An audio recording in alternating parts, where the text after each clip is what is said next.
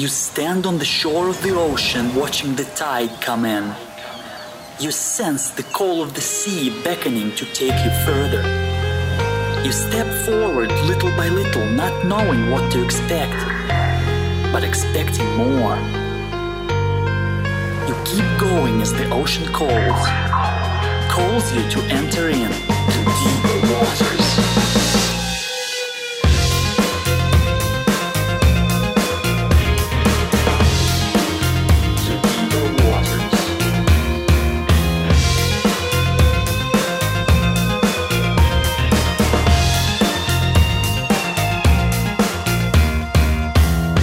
Hello, everyone, and welcome to the Deeper Waters podcast. I am Nick Peters, your host, seeking to bring you the very best in Christian scholarship and apologetics. And you know, in January, we look at pro life apologetics and such, and our guest is going to be covering that some today, along with a whole lot of other areas. This is a lady I have been wanting to get on the show for quite some time, and I, I'm really excited we finally got that chance here. And I've read through her book, and I gotta say, it's a book I've loved and I've hated. I've loved it because it's got so much, so many awesome insights and such. I hate it because I've seen there reading something. I knew all this stuff. Why couldn't I put it together as well as she did? Why didn't I not see the connections that she saw before? Like, yeah, I'm, I'm kind of kicking myself. Like, this, this stuff, it's so good. I wish I had thought of it. But we are we are talking about a book, Love Thy Body, which uh, no, it's actually not a fitness guru talking today, and we're not discussing what's the best diet regimen for you to follow. We're talking about something completely different. And the author of that book is Nancy Pearcey. She's the author of the newly released Love Thy Body, answering hard questions about life and sexuality. She is professor and scholar in residence at Houston Baptist University and editor at large of the Pearcey Report. Her earlier books include The Soul of Science, Saving Leonardo, Finding Truth, and two ECPA Gold Medallion Award winners, Total Truth and co-author with Harold Fickett and Chuck Colson, How Now Shall We Live. Hailed in The Economist as America's preeminent evangelical Protestant female intellectual, Pearcey has spoken at universities such, universities such as Princeton, Stanford, USC, and Dartmouth. So, um, Dr. Pearcey, welcome to the Deeper Waters podcast. Thank you so much for having me. I appreciate it. Thank you for coming on. Um, if my audience doesn't know who you are, can you tell us a little bit about how you got to be doing what you're doing? Well, people do sometimes ask me, how did you get interested in things like apologetics and Christian worldview? And the answer is that's how I became a Christian. It was central to my own conversion. I grew up in a Christian home. Um, it was a Scandinavian Lutheran home, which means that we were Lutheran mostly because we were Scandinavian. um, there didn't seem to be a lot of uh, personal reality in terms of the Christianity that we experienced. And when I was in high school, I started having questions going to a public high school. All my textbooks are written from a secular position. All my professors seemed, my teachers seemed to be secular people.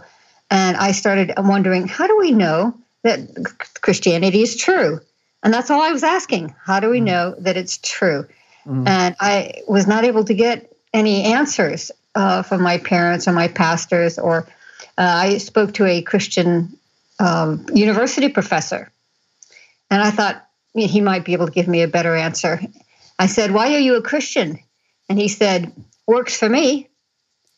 And I thought, That's not a very good answer. It's not working for me anymore. Uh, I had a chance. I, I had a chance to talk to a um, seminary dean, and I thought, at least from him, I will get some some real answers. And all he said was, "Don't worry, we all have doubts sometimes. Oh gosh. Why don't you have answers for my doubts in that case?" So it was a very intentional decision then that I decided Christianity must not really have any answers. Um, that it was a matter of intellectual honesty.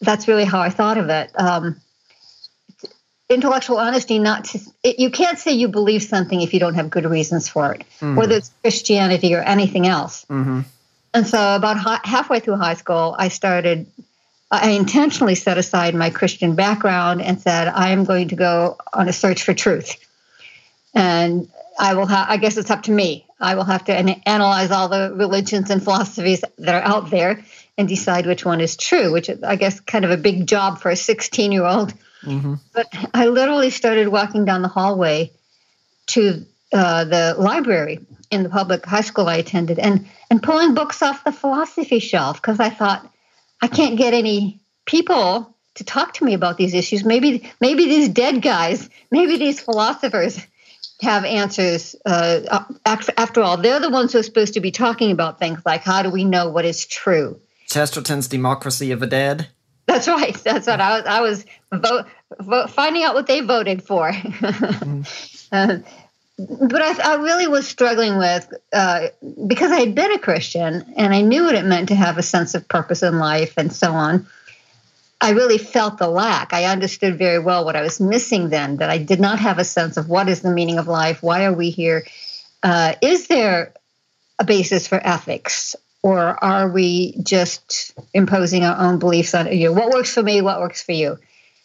And I slid pretty rapidly into skepticism and relativism and determinism and all these secularisms because I realized if there was no God, there really was not an answer to these questions. And it, so I spent several years as an agnostic before I ended up at L'Abri, the F- Ministry of Francis Schaeffer in Switzerland. I was going to school in Germany at the time.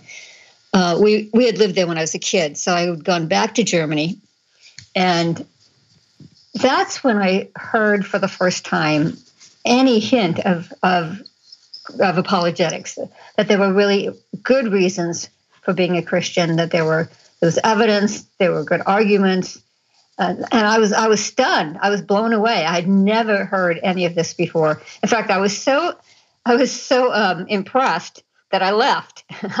I I stayed a month uh, the first time I went to L'Abri because I was afraid that I might be drawn in for emotional reasons. It was mm-hmm. uh, L'Abri was very attractive. It made Christianity look very attractive because not only did it have the intellectual side, but it also, as you know, Francis Schaeffer was very much into the arts and mm-hmm. culture, and uh, the, and the people there were all hippies, so they were all cool people back in the seventies. That that translated as cool. Um, so I was afraid I might be drawn in for emotional reasons, and I left. I wanted to make sure that I didn't want to become a Christian anyway. And so if I was going to do this, it had to be because I was intellectually convinced, mm-hmm. absolutely mm. convinced. So I went back to the States, continued reading apologetics, eventually decided I was persuaded it was true, and went back to L'Abri a year and a half later. Mm. And that's where I really I stayed four months that time, and I got really grounded in an understanding of Christian worldview. So from the very beginning of my Christian life, um, the very notions of, of, apologetics and worldview have been absolutely central. I would not be here if if I had not encountered Francis Schaeffer's apologetics and and answered the intellectual questions that I had. Mm-hmm. I'm curious. You said at the time you did not want to be a Christian. Why not? Well, Christianity had let me down. Mm. I'd asked my questions, mm. and there were no answers and uh, like I said, uh, it's not as if the Christianity I grew up with was very attractive either. You know, it was a very uh, uh Scandinavian Lutheranism with its uh, was was was very dry and cold and formal. Mm-hmm. So, but most I think mostly it had let me down, and mm-hmm. I had gone on. I I left it behind, and had gone on to other things, and had no interest in going back. Mm. I was curious if it might have been like for moral reasons or such, because of the commands of Christianity or something. It, it wasn't that, right? No, it wasn't. And, you know, most people think that, right? If, yeah. if, if young people start having questions about Christianity, the first thing that people ask them is, you know, it's just that you want to party on Friday nights, right? Mm. and it wasn't that. I was not rebellious in that sense. I, I was a quote unquote good girl. I got good grades at school. You know, I was a high achiever it had nothing to do with the morality of Christianity. Mm-hmm. And people say, you know, nobody can be argued into the kingdom, or you know, it's never an just an intellectual decision. Well, it was. In my mm-hmm. case, largely was uh, just an intellectual conviction. Mm-hmm. Yeah, I, I also can't but think of something J.P. Moreland had said once that he said that he's told his daughters that if you're ever convinced Christianity isn't true, you should stop believing in it. Exactly. Mm. And, and Schaeffer used to do that too. One of the things I really appreciated about being at L'Abri mm. is unlike most Christians, there was never any pressure. In fact, Schaeffer would sometimes encourage people to leave, as, as I did. Mm. Um, he would encourage people to leave because he did not want them to sense any pressure. He wanted them, if they if they were not um, if they were not convinced, he would say, "Go away and think about it." um, and I think most Christians are too scared to do that. They're too scared to leave that up to the Holy Spirit and to the sheer power of truth. Um, but it's the same thing. I, I, would say the same thing to my children that J.P. Moreland says. If, if it's not true, don't believe it. We're, I, we're, free thinkers. Yeah. As Christians, we need to claim that that label. We are the free thinkers. Yep. In fact, I think Francis Schaeffer thought that with advice of his own daughter when she started having doubts. He said, "Okay, go out there, look and see, and ask all the questions you want." Exactly. Exactly. And that's exa- I think that's the stance that Christians really should take. We should not be afraid of young people looking at other worldviews. Look, I, I had a um, I taught an apologetics class once for a homeschooling group. Back when my children were younger, I knew that the only reason, only way they were going to get apologetics is if I taught, if I taught the classes. So in my homeschooling classes, I there was a mother who once came to me and she said, "Well, you know, I don't, I'm, I don't know if I want to sign up my son for your class because I don't know if I want him to know that there are other worldviews out there and that there's people who don't believe in God." And I thought, that's the opposite. You do want them to know. You want them to hear it from you first, so that at, at the very least, you've gotten rid of that sense of novelty. So young people are often drawn into the novelty of something my mother never taught me. And you can at least get rid of the sense of novelty. You can at least give them the sense that there are answers out there, even if they haven't fully accepted them. When the crunch comes, they will remember you know, there were answers to these objections, and they will go seek them out. Yeah, I, I, I kind of think this has to be an extremely naive mother because her son's going to find out anyway, sooner or later, especially in the age of the internet. Exactly, and what I have found this, this my my next book actually is going to. I, this isn't set in stone yet, but I think I will write a book on how to keep your kids Christian in college, mm-hmm. and it's it's inspired by the fact that so many Christian parents are letting their kids go off to secular universities and are not preparing them by letting them know what they're going to run into. I encountered um, a mother not re- not long ago, and she's she was at the College of Biblical Studies, which is a Bible college here in Houston, and I speak there frequently. And this mother came up to me and said her son had gone off to Texas A&M I don't know if you know, but Texas A&M is a very conservative college as secular colleges go. And yet, even there, he uh, was studying psychology and lost his faith within the first semester because he had not been prepared mm-hmm. to know that in psychology today, most of the theories are not only secular, but actively anti Christian. Ever since Freud, mm. psychology has assumed that religion is a sign of mental illness that it is, as Freud put it, it's a infantile regression if you, you just can't grow up and so you project an imaginary father figure into the sky. Well, this young man didn't know that. And so when he was encountered all of these negative views of religion, within his first semester, he just gave up his Christianity altogether. And, and it's, he's, I think, a junior now and still um, is still floundering. And I, I couldn't I couldn't say this, of course, to the mother, but I couldn't help thinking, you mean you let him go off to study and you didn't tell him? you didn't tell him what he was going to encounter? At least if young people are forewarned and forearmed, they won't be totally blown away by hearing these views for the first time when they go to mm-hmm. college. Honestly, I'm thinking at this day and age, you might want to call your book "How to Keep Your Christians Christian High School." Right, things exactly. are going. Um, yeah, good point. Yeah, and one other thing I want to talk about uh, before we get into the book is uh, I'm always happy to have people on from HBU here, although I understand you have a certain number of very odd fellows working there with you, don't you? You're right. Very odd. Mm. you, I don't know if you know this guy named Mike Licona, but you know. yeah, he, he, he, I, I've heard about him. He seems like some kind of weirdo. I think. I actually got a re- request from my brother recently saying this guy named Mike Licona is coming to our city to to speak. Do you think he's worth hearing? and I, of course, I wrote back and said, "Go, go, mm-hmm. don't stop, go." yes, he's been on a number of times. Jerry Walls has been on. Holly Ordway has been on. It's always great, great to get people from HBU. Wonderful school there. Now, yeah, they're great colleagues. Now, this Burka love thy body. I mean, obviously, we're talking about, you know, the fitness regimen you need to follow, the diet you need to follow to get into proper shape, right? Yeah, exactly. Um, that's what it sounds like, doesn't it? It does. And, and the interesting thing is, even I, I, have to cover a little bit the diet regimen thing because um, many people say uh, that the thesis of the book is that secular views, the secular, secular ethics, actually rests on a devaluation of the body and a devaluation of the of biology.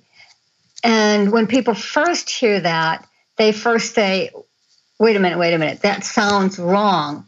Doesn't Western culture place a ridiculously high value on physical appearance mm. and fitness? Don't we have an obsession with diet and exercise and bodybuilding and cosmetics mm-hmm. and Botox and so on? Uh, uh, an HBU professor once said to me when I was giving a seminar, she said, It seems to me that people go in really the opposite direction. They're making an idol of the body.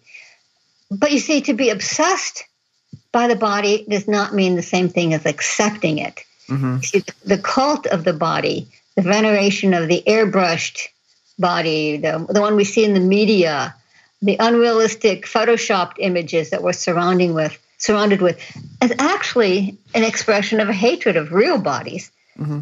And so, even even though it's true that there is a kind of a cult of the body, it's an it expresses an aversion to real bodies. You know, when you when you say it sounds like a bodybuilding book, um, ironically, even bodybuilding can be kind of instrumentalizing of the body, meaning you treat it as a tool to be used and to be controlled and to be objectified instead of valuing it for its own sake. And so that's the the obsession with the body does not really undermine my main thesis, yeah. which is that secular ethics rests on a low view of the body. Yeah, I, I'm reminded about several years ago, and this kind of thinking comes from Peter Kreeft originally. I was browsing through Facebook and I saw one of my friends make a post about how in our culture we just think about sex way too much. It's just all we think about. And I responded, No, no, you got it wrong. We think about it way too little. We do it, we dream about it, we write TV shows about it, we we do everything except think about it. Yeah, except think about it. That's a good point.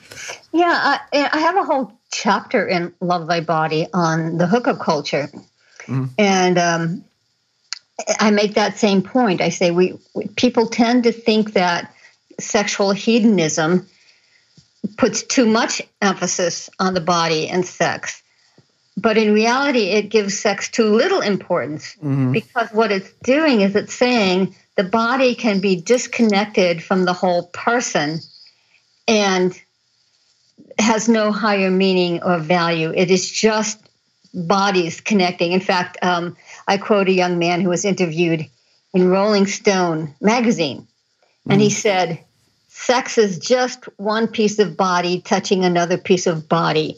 It is existentially meaningless. And that's why in the hookup culture, the, the rules of the game are mm. no love, no relationship, no commitment as though the body can be simply used as an object for pleasure with no higher meaning. Mm. And so, so if you press it back far enough, the hookup culture is really resting on a materialistic view of the human being mm-hmm.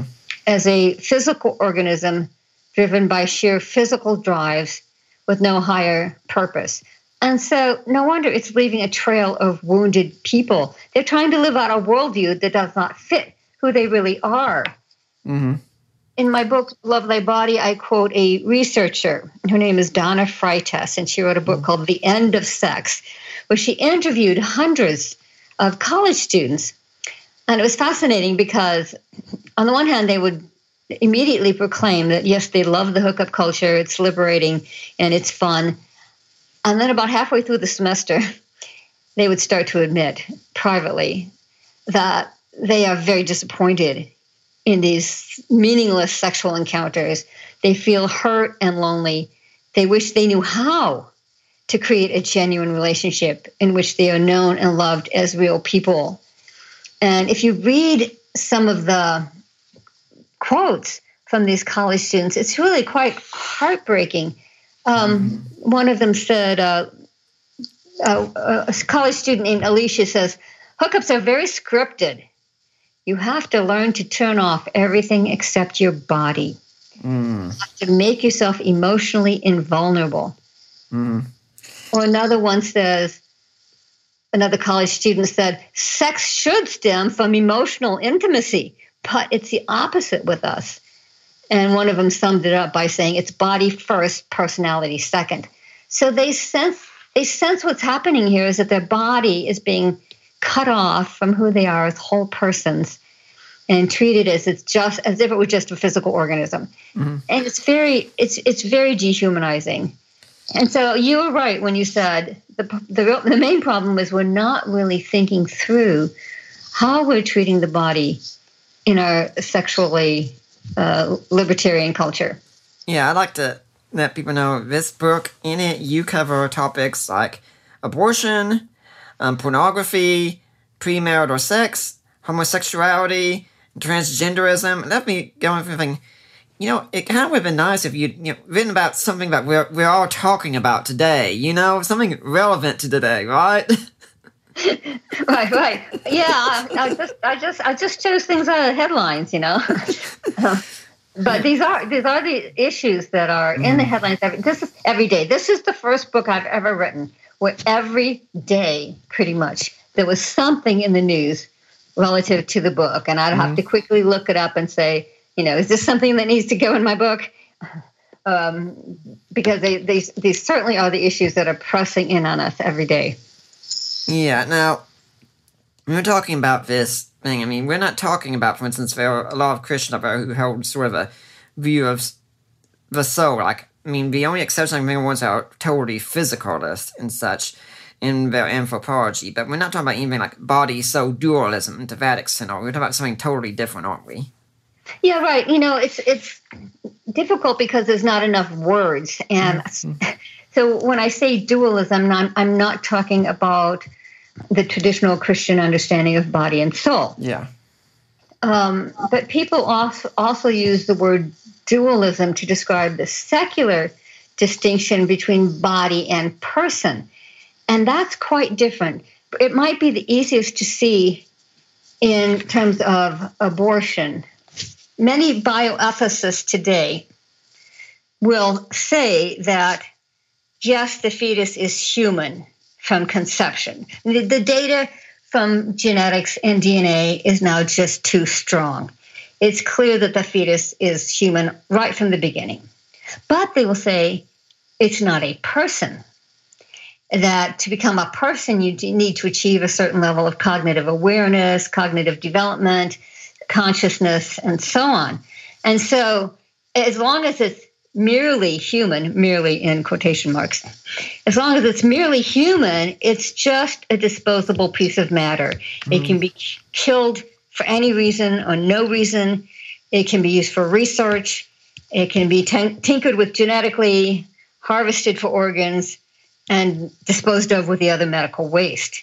Mm. So this is there's a label for it. In fact, it's called personhood theory, mm. and it's the idea that the, essentially the the human being has been split in half.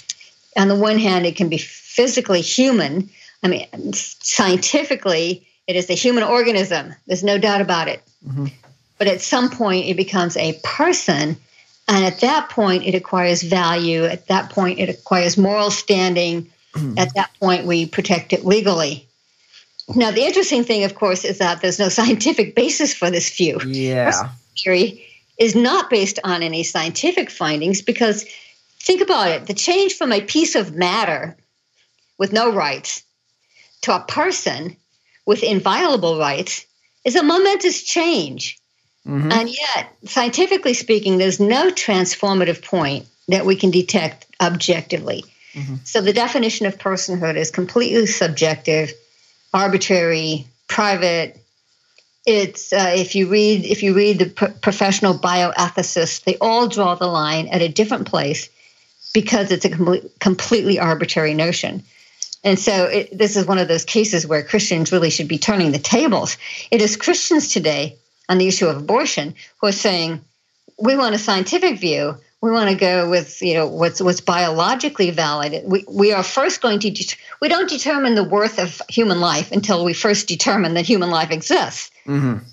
So arguments for uh, pro-life arguments always start with the science. Mm-hmm and it's the uh, pro-choice arguments today that are based on a private, arbitrary, subjective notion of personhood. Yeah, I find it so odd we live in a culture where everyone would say, well, we need to prove it scientifically, except for when it comes to things like, say, abortion and such. And all of a sudden, they switch to philosophy, which they usually denigrate as, you know, not nearly as good as science, but I guess there's an exception here.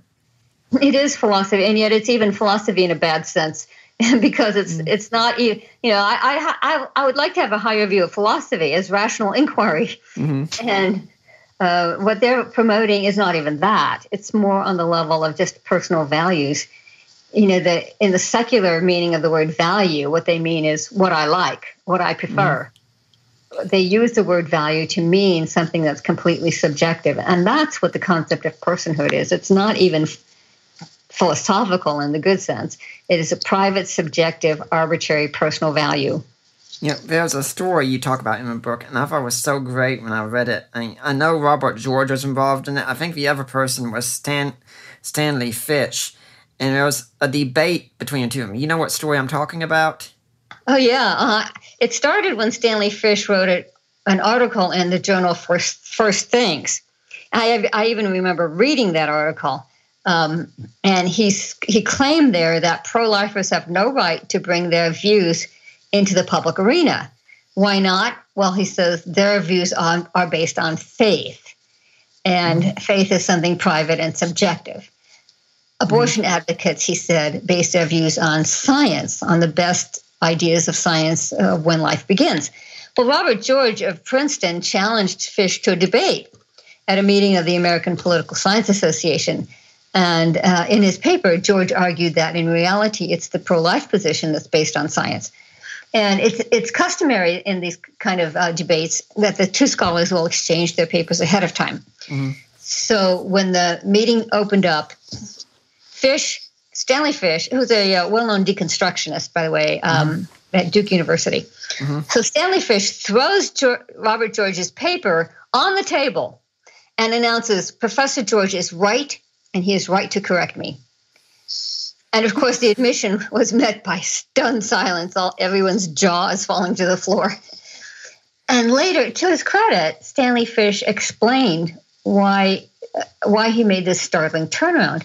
He said, "You know, it used to be it used to be that supporters of abortion would cast themselves as the defenders of rational science and would cast pro-life people as the, for, the um, forces of ignorance and superstition.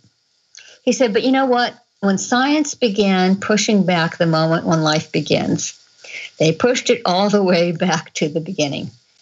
And as a result, uh, defenders of abortion have shifted tactics. Mm-hmm. And now they it's now it is in fact it is it is it, it is a fact that pro-lifers are the ones who make the scientific question the key one. When does life begin? Whereas the supporters of abortion want to transform the question into a metaphysical one, or as he calls it, a religious question. Um, and he, uh, the way he puts it is, is it mere biological life or is it moral life? Mm-hmm. Which is his uh-huh. way of saying, is it you know, it's the body person dualism? Is it merely biological life? Is it just a body? Or is it moral life? Is it a person with moral standing and a right to legal protection. So it is it's fascinating because what he's saying is the pro-abortion forces lost the argument. You know, they lost the argument on the scientific level, and so they've had to shift grounds now to reject science. You know, something that really struck me as how far we've moved that this kind of thing isn't even thought about so much anymore was back in 2016 during the third presidential debate. I remember two specific questions. Trump being asked if he would accept the election results if he lost, and he said, I'll wait and see. I'm going to check things out first, which I understood him saying very much. And then Hillary being asked about partial birth abortion, and she describes it live before an audience and defends it. Guess which one people were talking about the most? All right, the first one. Yes, and it's like it. It, uh, it, it was seemed so unreal to me. I was thinking, I don't care what you think about each of them politically and such. We're talking about partial birth abortion being described, which I think is essentially murder, right there, and no one bats an eye. Yeah, that, that's a good point. That's a very good point because, mm. you know, I've talked about how professional bioethicists mm. are now ready to admit that life begins at conception, but it's not only professional bioethicists. In my book, mm. Love Thy Body, I quote several popular level writers who are now willing to admit that life begins at conception, uh, especially feminist writers. There was one um, British journalist mm. who said I had always firmly supported abortion, and then I then I had my own baby, and I mm. started I started to wonder. Unfortunately, then she hardened back to her absolutist support for abortion, mm. but she continued to acknowledge that life begins at conception. She said, My daughter was formed at conception. Anything else that we might say um, is just a lie to make ourselves feel better that we're taking a life. Mm-hmm. And um, she says, Yes, abortion is killing, but it's it's the lesser evil. To which you would say, What could possibly be a greater evil than taking a human life? Right. Said, well, even worse would be putting limits on women's right to control their reproduction. And so she ends her article with this chilling line. She says, To defend women's rights, you must be prepared to kill. Mm. So even on a popular level now, some some people are starting to say we know th- that life begins at conception. We know it's killing. So we simply have to harden ourselves to that reality and be prepared to kill. Mm. Yeah, it kind of leaves you not knowing what to say at that point. Exactly, exactly. And I have I have several um, examples like that. Uh, another one was another feminist writer um, in Salon magazine who said, uh, "Yes," and she too said, and you know, I, I knew without a doubt that all the ch- when I had when I was pregnant with my children, I knew without a doubt that they were human. No, you know, no, no question. And then she also ends by saying, "Yes, in abortion we take a life, but it's a life worth sacrificing.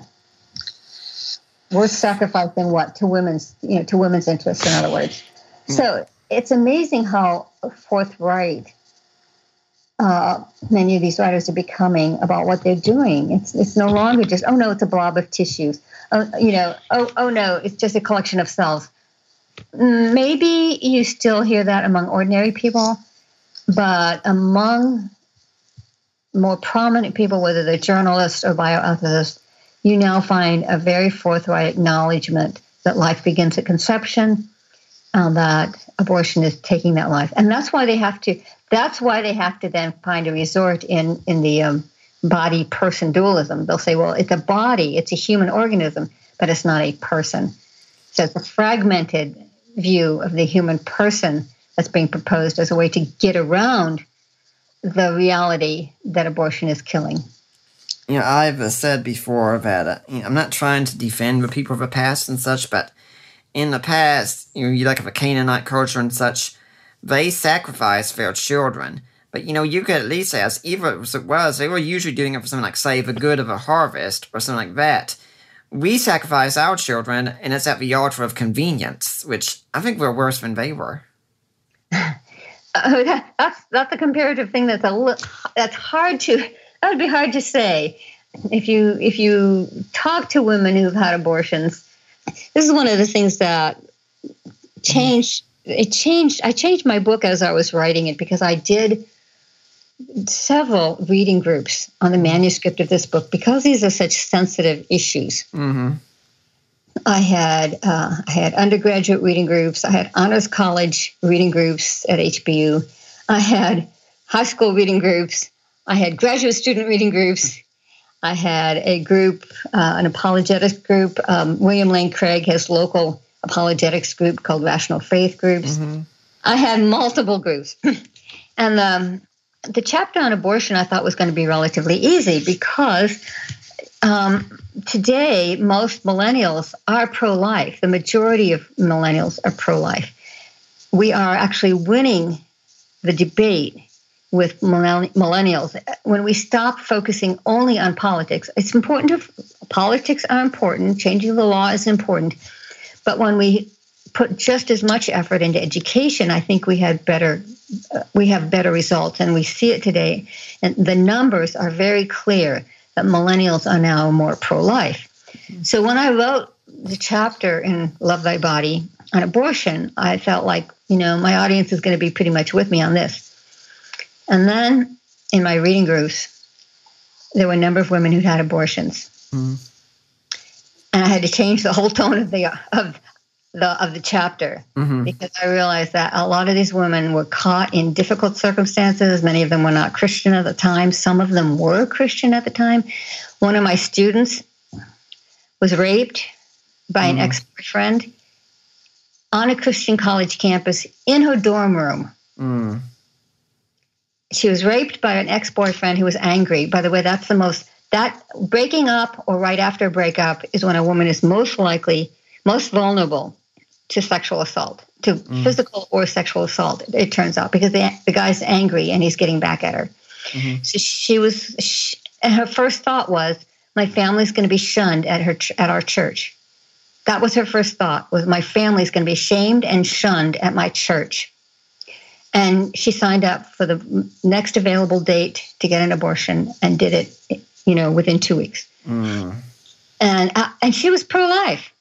She was pro life at the time. She was pro life when she was in my reading group, and she was that scared of what other Christians would think about her, and and about her family. So I began to have a greater sense of the pressure that women are under. You know, did you know that roughly half of women who get abortions think abortion is wrong? That No. means- Yeah, that was one of the st- interesting st- statistics I found when I was writing Love Thy Body. Roughly half say that they think abortion is wrong. Mm. And so they are they feel pressure to go against their own their own moral convictions. That's a lot of pressure. So Yeah. I, I I rewrote the chapter to talk more about how the church can um, can help these women sense that they have the support they need, that they're not going to be shamed and shunned, uh, like this young woman felt, or feared at least, so that it, we are the, first ones. The, the church, the Christian church, should be on the front lines of welcoming young women who've who've been assaulted. Certainly, certainly when it's a product of sexual assault, but women who've who've been pressured into sexual relationships, maybe sometimes they didn't even want, um, are being pressured into abortions that they don't want. Um, the church should be the, the, on the front lines of making them feel that the, the church is a place where they can come and be welcomed and supported. Yeah, I do have to say one of the things that is good about your book also is it's very pastoral when it needs to be. Uh, and that's a product of having talked to a lot of people. Yeah. and it has, it, you're right, it has lots of personal stories. Mhm. I think that that changes the tone of it because an awful lot of the, book, the books I read in researching for this, for Love Thy Body, many of them were, they were either moral philosophy, which is rather cold and dry, or they were exegetical, which is what does the Bible say? And that's good. But they didn't have a whole lot in terms of real people and their stories and their experiences. And the other side of it is, I really tried to explain what the secular view was, because our young people are being they're, they're absorbing secular worldviews, often without knowing it. Mm. And so, helping people to recognize the secular arguments and the, the, secular view of the body, the secular view of life, of sexuality, uh, homosexuality, and so on. Um, helping people to recognize that, oh, I'm being influenced by these views and I didn't even know it. Mm-hmm. That's what I want people to uh, help people to see that we we can't fight this by just saying, but but but this is what the Bible teaches. But this is what the Bible teaches. No, we have to help people to see. Here are the secular views that are sort of worming their way into your mind that you may not have known, and mm-hmm. here's how you can answer those secular views.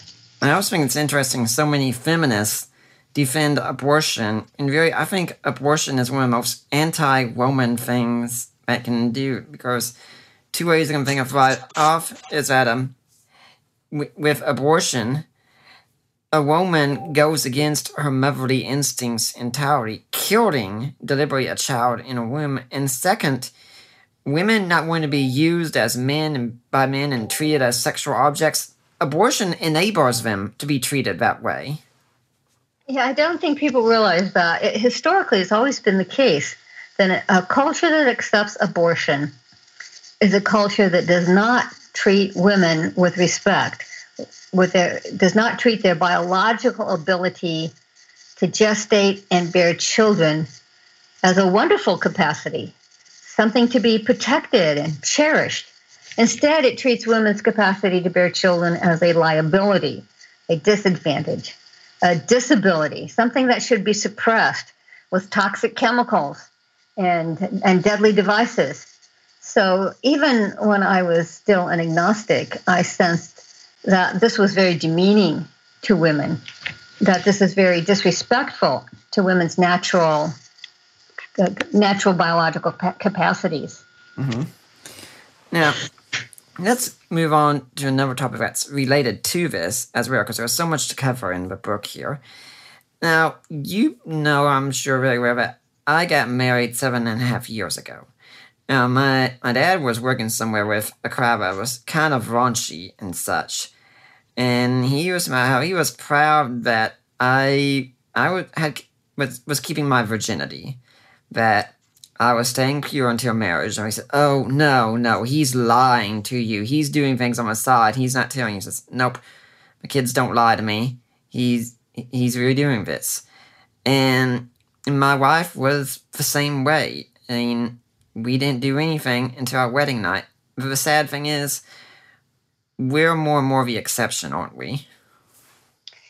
Yes. Um, one of the things that um, I put right at the front of Love Thy Body was some of the statistics mm-hmm.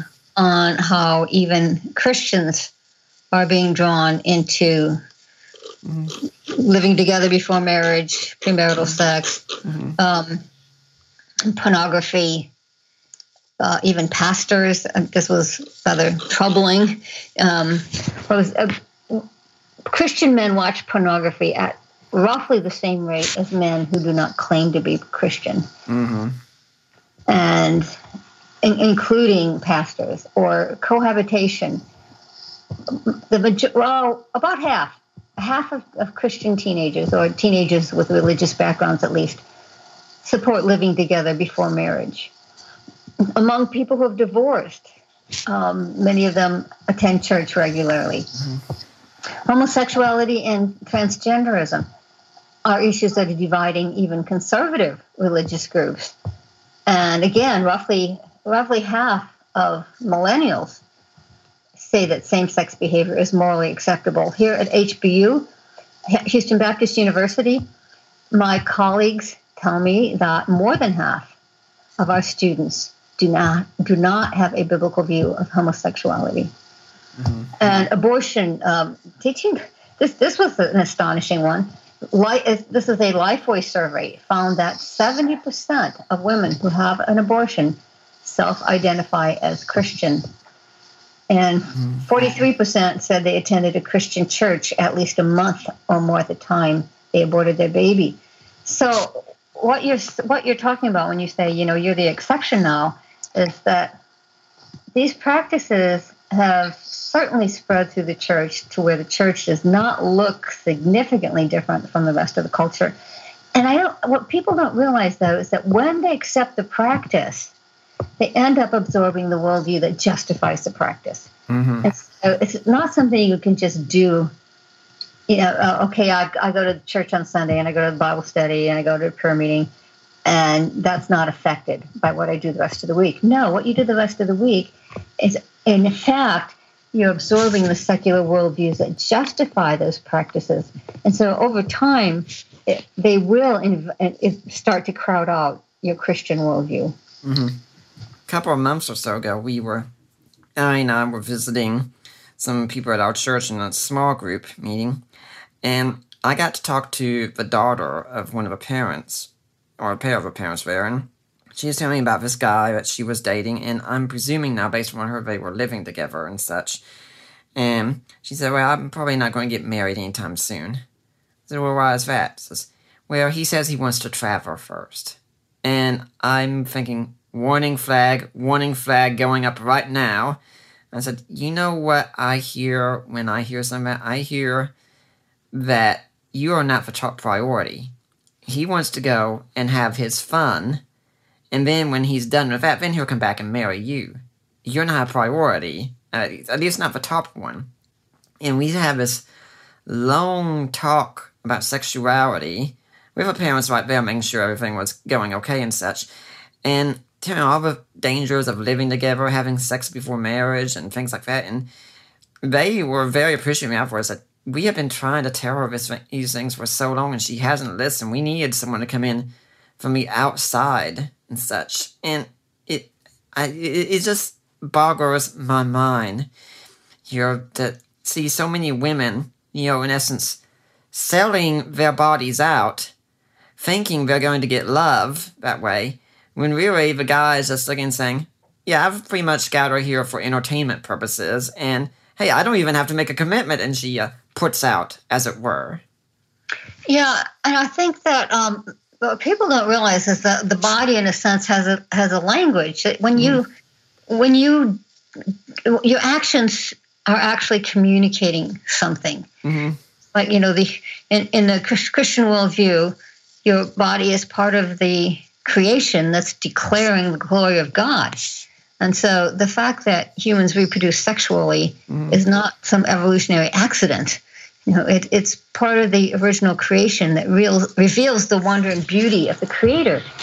And the implication, of course, is that the body speaks its own language. And we know that. We know that a smile means something. And we all know that a punch in the face means something. Mm-hmm. You know, that even with broad, you know, some some di- some differences among cultures. But, you know, when when you hold hands with someone, what does it mean? Um, when you kiss someone, what does it mean? And that's why uh, when Judas betrayed Jesus with a kiss, it was so painfully ironic when Jesus says, "You are you you betraying me with a kiss?" Of all things, because of course a kiss means something, and he was using it to mean the opposite. Mm-hmm. And in the same way, sexual intercourse means something. It is the most intimate, the, the ultimate form of physical union. And that's why it's meant to express the ultimate form of personal union of two people combined in marriage with who are, who are committed on all levels. You know, we, we have phrases that mean having sex is the most that you can do sexually and physically. It's going all the way. It's getting the home plate. It's sealing the deal. Mm-hmm. And so that's why it belongs only in a relationship where you're going all the way on all other levels as well. When you commit to another person legally, economically, socially, spiritually. My students, of course, my students often ask, isn't it enough just to be in love? And of course, the answer is even being in love is falls short of committing your entire self and your entire future to another person. Mm-hmm. So biblical morality is just asking us to be consistent in what we say with our bodies and we, what we say with the rest of our lives, to tell the truth with our bodies. You know, we can lie with our bodies. You know, you can hug someone when you don't really like them. You can betray someone with a kiss, like Judas did. You can hold hands with somebody when you don't really feel affection or friendship with it. You can lie with your body. And in essence, that's what the Bible says you're doing when you have sex with someone that you're not committed to on all levels. Mhm. You're saying I'm committed to you on all levels because you're you're doing the you know the most you can do physically when you're really not ready to commit on all levels. Essentially, you're putting on an act. You're contradicting yourself. You're being dishonest. You're saying something with your body that's not really true. And I think that's what we have to help people under, understand is that it's a matter of integrity. Are you saying that? Are you speaking the truth with your body? Hmm. Well, you know, Dr. Pearcey, there are some people who say, but you know, if you were out shopping and you were going to buy a car, you wouldn't buy a car without taking it for a test drive. So why not apply the same thing to marriage? Because it's not a test drive. Mhm. In, other, in other words, you cannot test ultimate commitment. hmm as you know when you um, when you live together without ultimate commitment what you're doing is you're practicing living together without ultimate commitment you're Mhm. actually training yourself in less than full commitment that's the danger it's not it's not just that you don't have full commitment yet it's that you're training yourself in having a relationship that externally may look like you're committed but you're not. You're training yourself in like i said not telling the truth with your body. Hmm actually tr- you are training your, uh, training yourself for failure to, to put it bluntly. You're training yourself for a failed relationship because you're training yourself in how to have an external facade of a life together when the internal reality is not really there. Now, to be fair, though, I mean, there are just because some people do this, and of course, I'm not justifying it at all. It doesn't mean they're condemned to a failed marriage at all, but it means they really need to change their views on marriage. well the statistics are against them you know Yeah, yeah, they are. The statistics are that the people who live together are actually more likely to have failed marriages. Now, it does depend to some degree. If you get, if it is true that people who live together just shortly before they get married, are, the statistics are better. But on the whole, the statistics are certainly you're shooting yourself in the foot. hmm You are you are going against the odds. If you live together before marriage, your likelihood of breakup. I mean, this, this, the, the, the studies have shown this fairly consistently. So this is not a, a question of anyone's opinion. This is a fact that people who live together outside of marriage are more likely to, to divorce once they do get married. So if if nothing else, out of sheer self interest, you should be motivated because you want a good marriage. Everyone wants a good marriage Yeah. everyone wants a marriage that's going to last, where your spouse is going to be faithful, where you're going to have genuine commitment to the point where you feel secure and you're not always afraid the other person is going to duck out on you or or be unfaithful to you. We all want a good marriage. So if nothing out of no other reason than self-interest, maybe you're not morally committed, convinced, um, but out of self-interest, you should realize that when you live together outside of marriage, you set yourself up for the greater likelihood of divorce. You know, what I tell women also is I mean, I know there are some exceptions, but usually when it comes to the sexual market, we men are the go getters. we are the ones that want the product the most, as it were. I mean, my, my own wife and I were talking, and I said, Yeah, I could be sick and dying of a plague or something. And if she asked a question, I'd, be, I'd say, uh, If she asked if I wanted to, I'd say, Okay, let's go. I mean, that's the way we men think. And so what I tell the women here is, you know what? What you are doing when you have sex with a man, you are telling him how much you are worth. What does he have to do to get everything from you? So how much are you worth? Are you worth dinner and a movie, three dates, a week, a month, um, engagement, a year, or are you worth a total lifetime commitment, payment right up front beforehand? Yeah, that's a good way of putting it. I, I agree. And um, Tim Keller puts it this way you know, Sex is God's appointed way for two people to say reciprocally to one another, Mhm. I belong completely, permanently, and exclusively to you. hmm Um, I had an article in Fox News about a week ago, Mhm. and um, it it was based it was based on an article that, uh, a new book that's come out, and the new book showed that even in uh, in Silicon Valley, they have a problem with sexual exploitation just as much as Hollywood or politics or the media. Mm-hmm. Uh, and the new book reveals that in the, the movers and shakers of the tech world, the entrepreneurs, investors, founders of companies are hosting drug fueled sex parties. And as always, it's the women who are losing out when they play this game because women in the tech industry often feel compelled. They feel compelled to attend the parties to get ahead in their careers because a lot of business deals get made mm-hmm. at these parties. But when they do join in, the reality is that it stalls their careers. Why? Because they start to be seen as sex objects instead of respected as mm. professionals. Yeah. So liberals, um, liberals are uh, like to congratulate themselves on being progressive, and uh, it, it was interesting to read some of the quotes from the book because these tech leaders who attend these parties are very self-congratulatory. They say, "Well, it's because we're innovators in our field." And so we're innovators and unconventional in our sex lives as well. But they're really fooling themselves when you, when you consider how sexualized our culture is. They're not being brave or radical, they're being conformist. Mm-hmm.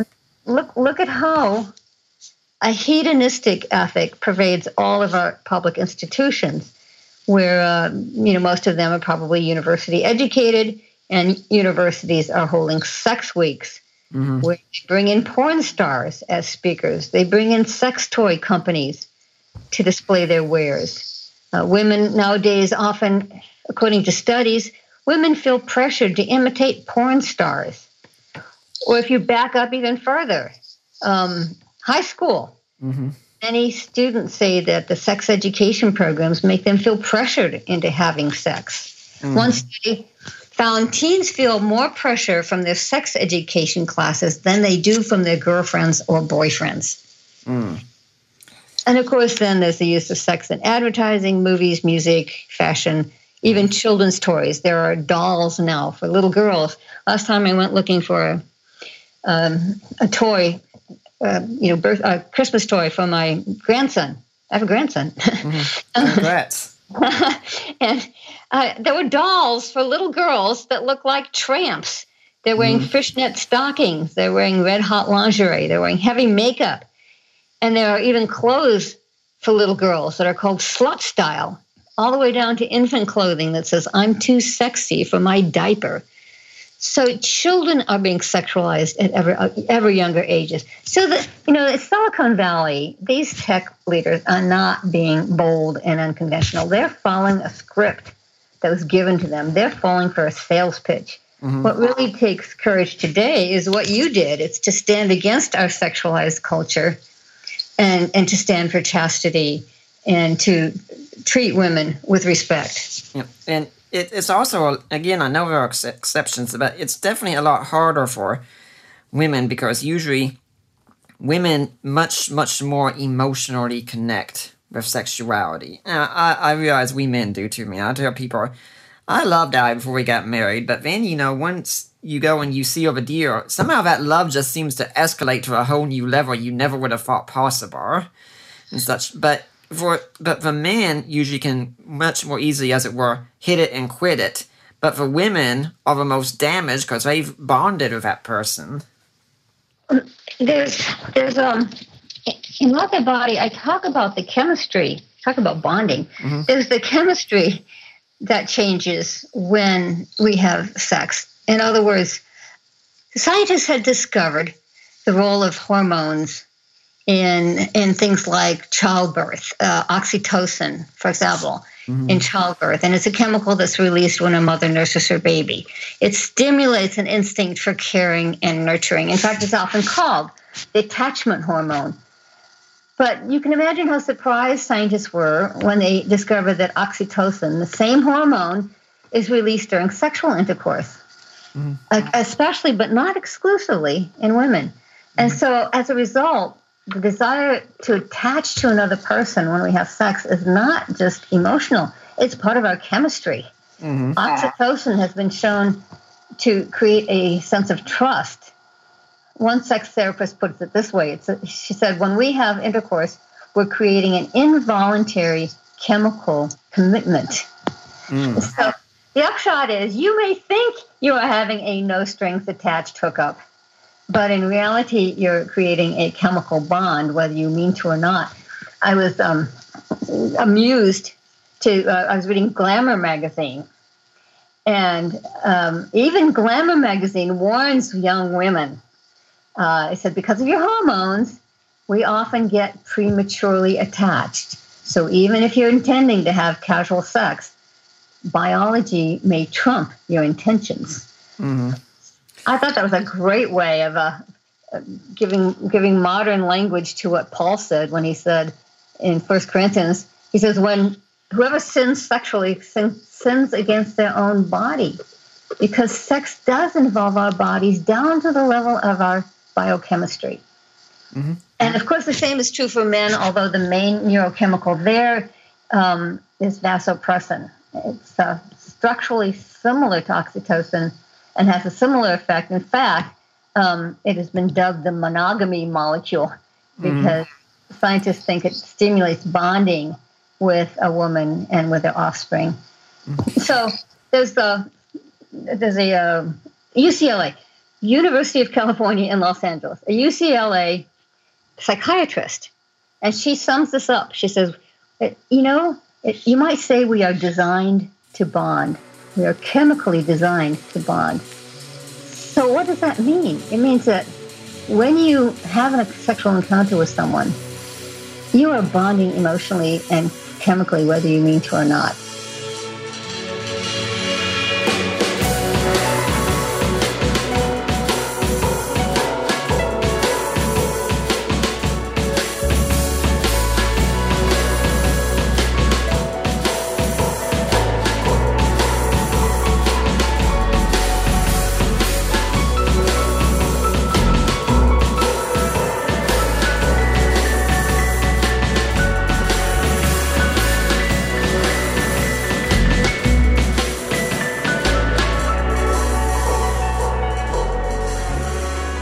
I'd like to remind everyone at this point you're listening to a Deeper Waters podcast. We got Nancy Pearcey as our guest talking about her book, Love Thy Body.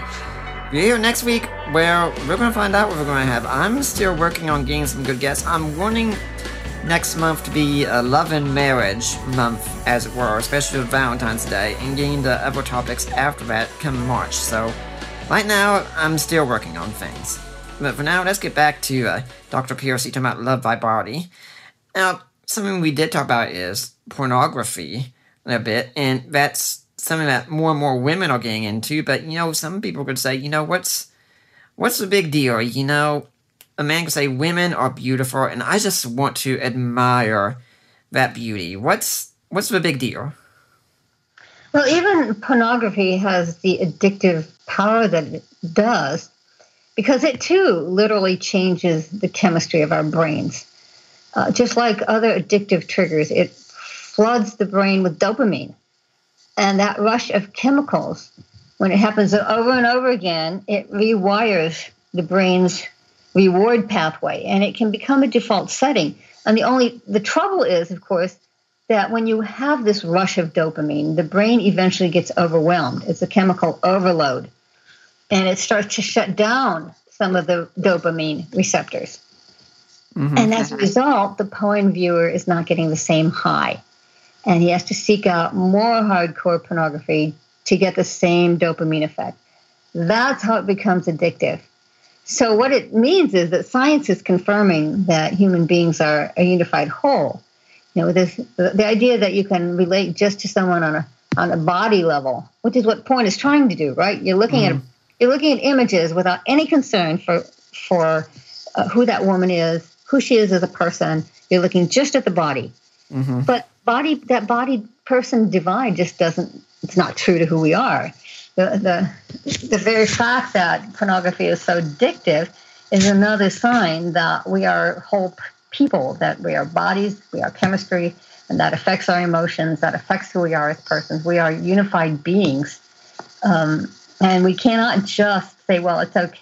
It's no big deal because I'm just associating with these images, you know, on a physical level. No, your whole being is being affected.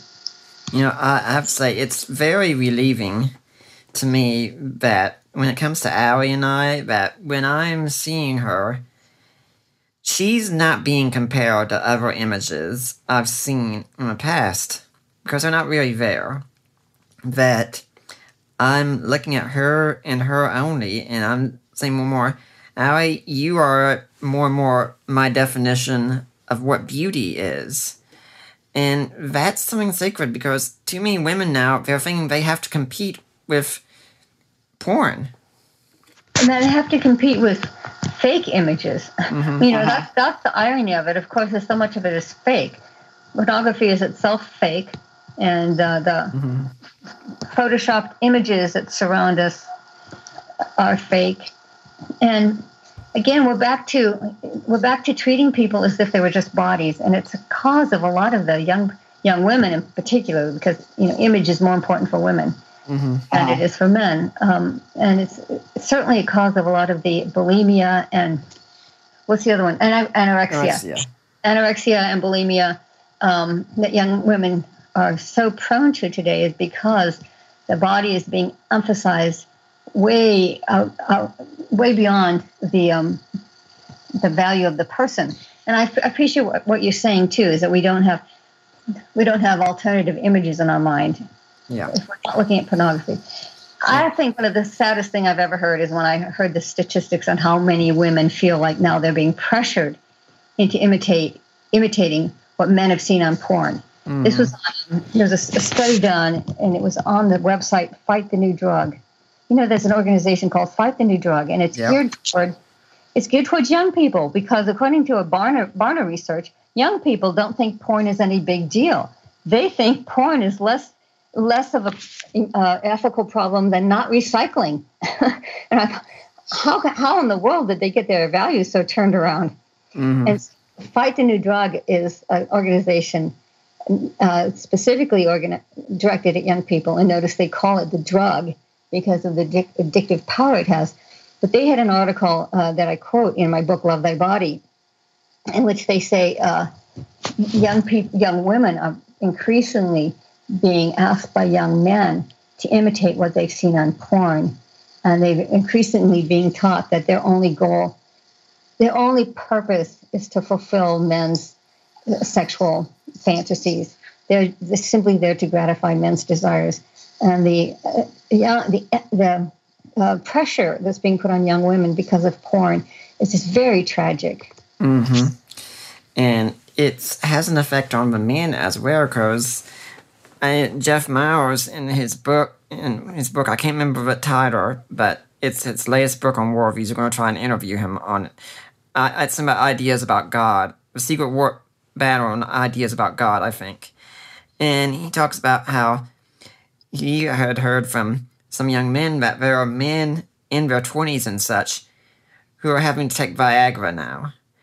And they have to take that because porn has damaged them so much, a real woman can't turn them on anymore. That's exactly right. That's uh, uh, one of the things that people need to recognize is that when you do decide it's time to get married, you do decide you want a committed, long term relationship. Your uh, experience with porn is going to is going to undermine your mm-hmm. best intentions. Mm-hmm. People who, and by the way, it's not just porn these days. Um, the next step, people say, is robotic sex, sex, sex dolls. In fact, in fact, and I believe I've seen two articles now. One in, in Spain, Barcelona, Spain, and another in I think it was the Netherlands. That uh, sex doll brothels have opened so that you now instead of you go you go to a brothel instead of having real women you have sex with sex dolls which is of course the ultimate depersonalization basically basically when philosophically a materialist philosophy has been teaching people they're merely complex mechanisms then the logical outcome is the substitution of machines for real people it's the, it's the ultimate depersonalization yeah, I, I'm. Allie had shared the story with me about that because uh, she loves Japan. She's fascinated with Japan, but you know they have those stories of things going on over there and such. And it, it just blows my mind, Terry. And I'm thinking, you know, I I really don't get it because a robot can do many, many things, I'm sure, but a robot can't really care about you and want you. And to me, that's what makes the marriage act, as it's called, so special. Because when it's going on saying, yes, my wife actually wants me for me. It's not a robot, it's a real giving going on. Yeah, I think it's good to to get some background. When I mentioned materialist philosophy, it's good to get some background on where is this mentality ultimately coming from. Mm. And the re- the secular ethic actually has a very low view of the body because it's saying that the body is just a collection of cells and tissues and organs without any higher meaning. So mm-hmm. ultimately, it goes back to seeing nature mm-hmm. as a cosmic accident. If nature is a cosmic accident, it's a product of blind material forces. It has no higher purpose or meaning. So, of course, the human body is going to share in that. It's going to be, it's no different from any other chance configuration of mm-hmm. matter. And so, what's the implication? The implication is our bodies convey no moral message, they give no clue to identity, they have no inherent purpose that we're obligated to respect. We're the ones who decide what's right or wrong, so morality is reduced to subjective choice. You probably know there's an outspoken lesbian feminist named Camille Paglia. I know about her. Yeah, you know her. I, I figured you would. Um, but it's fascinating. She has an uh, an article where she defends hom- she defends homosexuality. She's a lesbian, yeah. and here's how she defends it. She says, "Look, nature has made us male and female, no doubt about it. We are sexually reproducing species, so nature has made us heterosexual. But she says, why not defy nature?" As she, she puts it, uh, why not defy nature's tyranny? And then here's here's the money quote. She says, "Fate, not God, has given us this flesh. Mm-hmm. We have absolute claim to our bodies and may do with them as we see fit."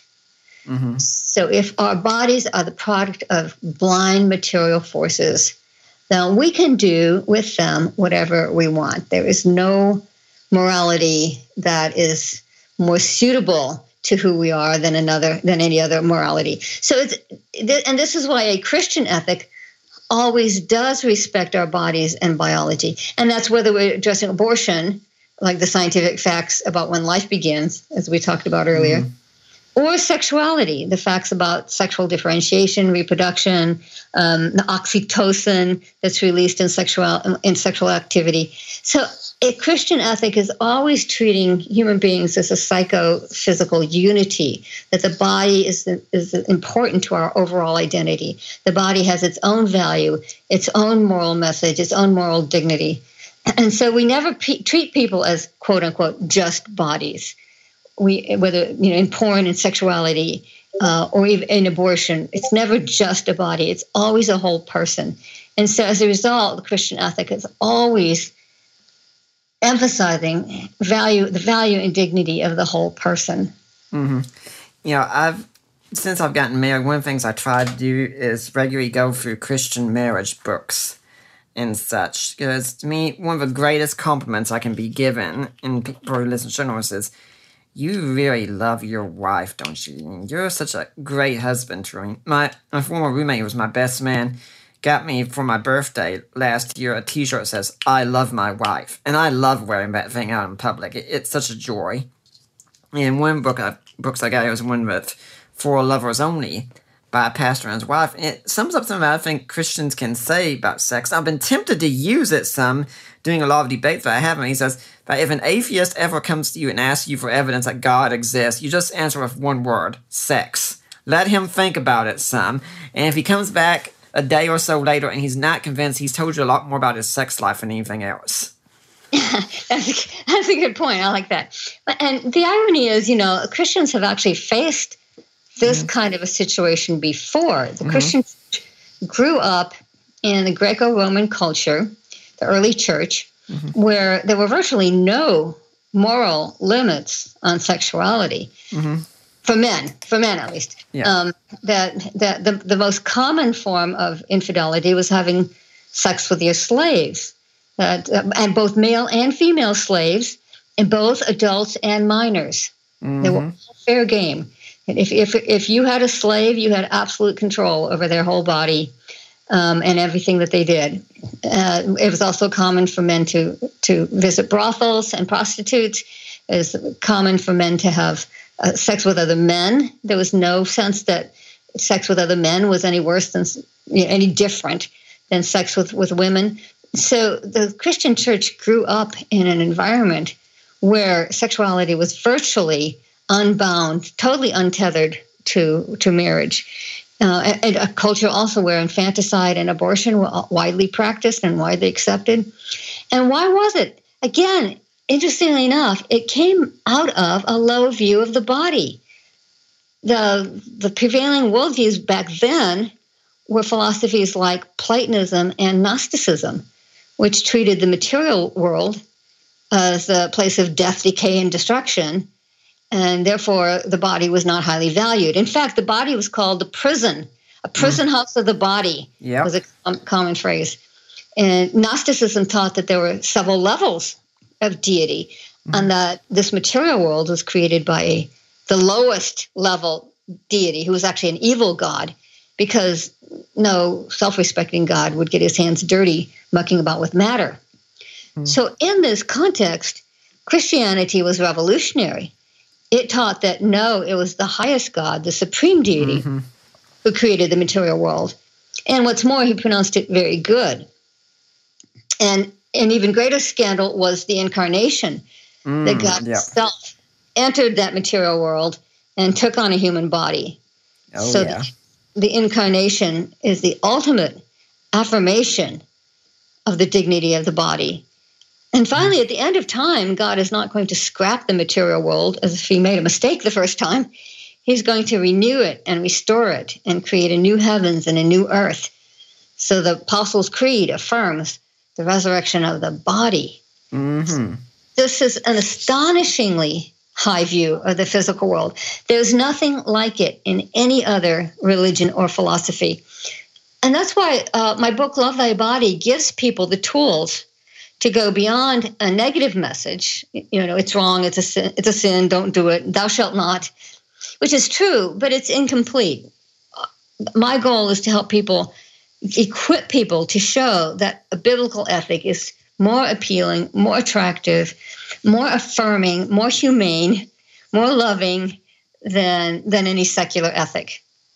Yeah, and I like to make sure people know something that when I interview people about these books, generally all I can give is a picture and a paragraph because there is so much in these books, so much that you can't cover everything. You can't look walk away from here and think, well, I know everything that's in the book. You're not going to.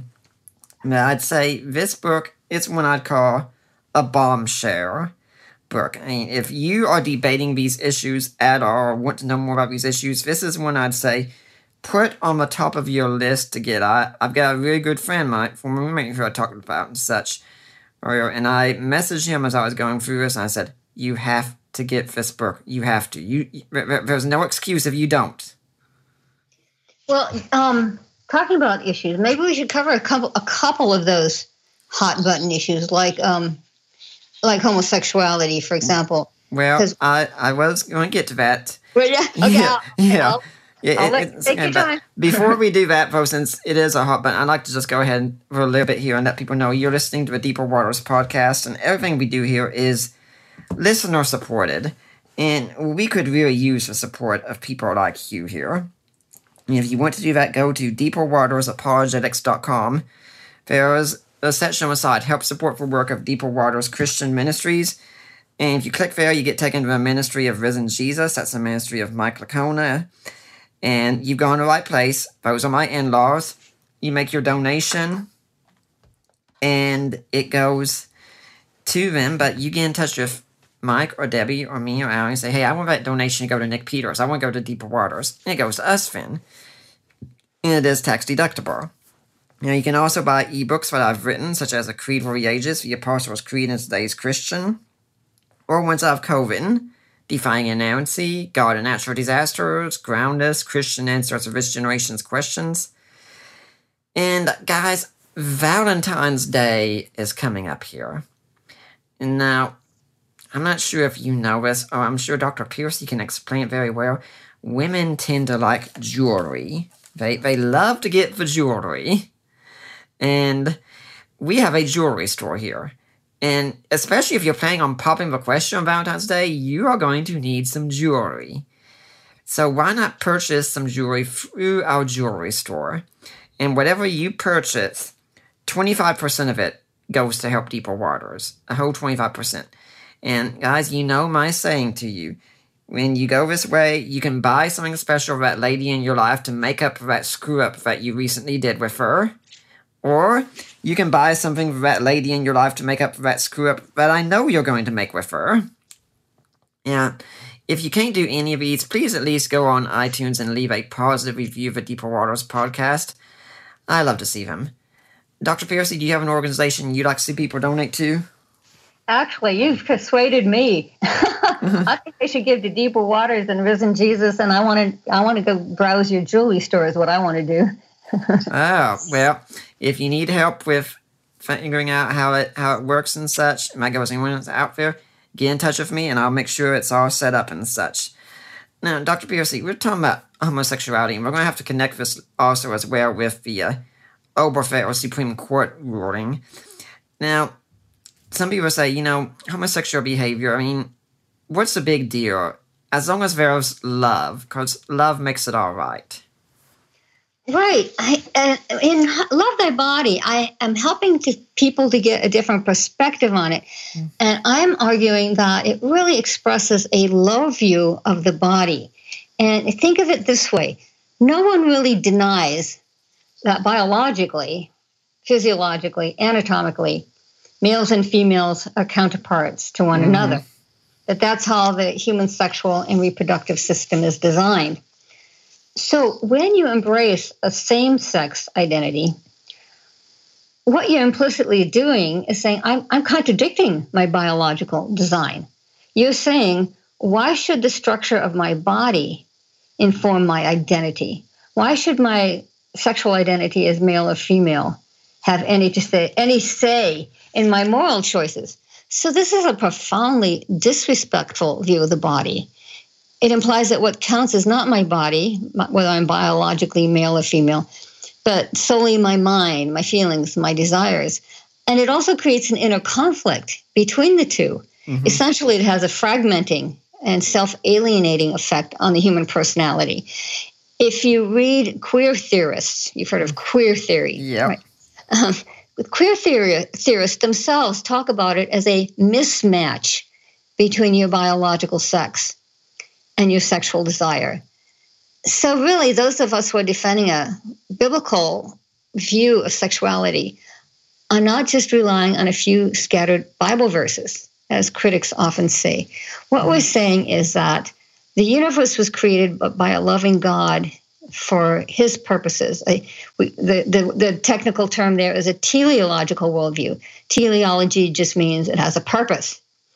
And so the biblical ethic is saying you are meant to take your identity from your body. You are meant to have your biological identity as male or female inform your identity and inform your moral choices so that there's a harmony, there's an integrity, there's a coherence between your body and your mind, between your biological identity and your psychological identity.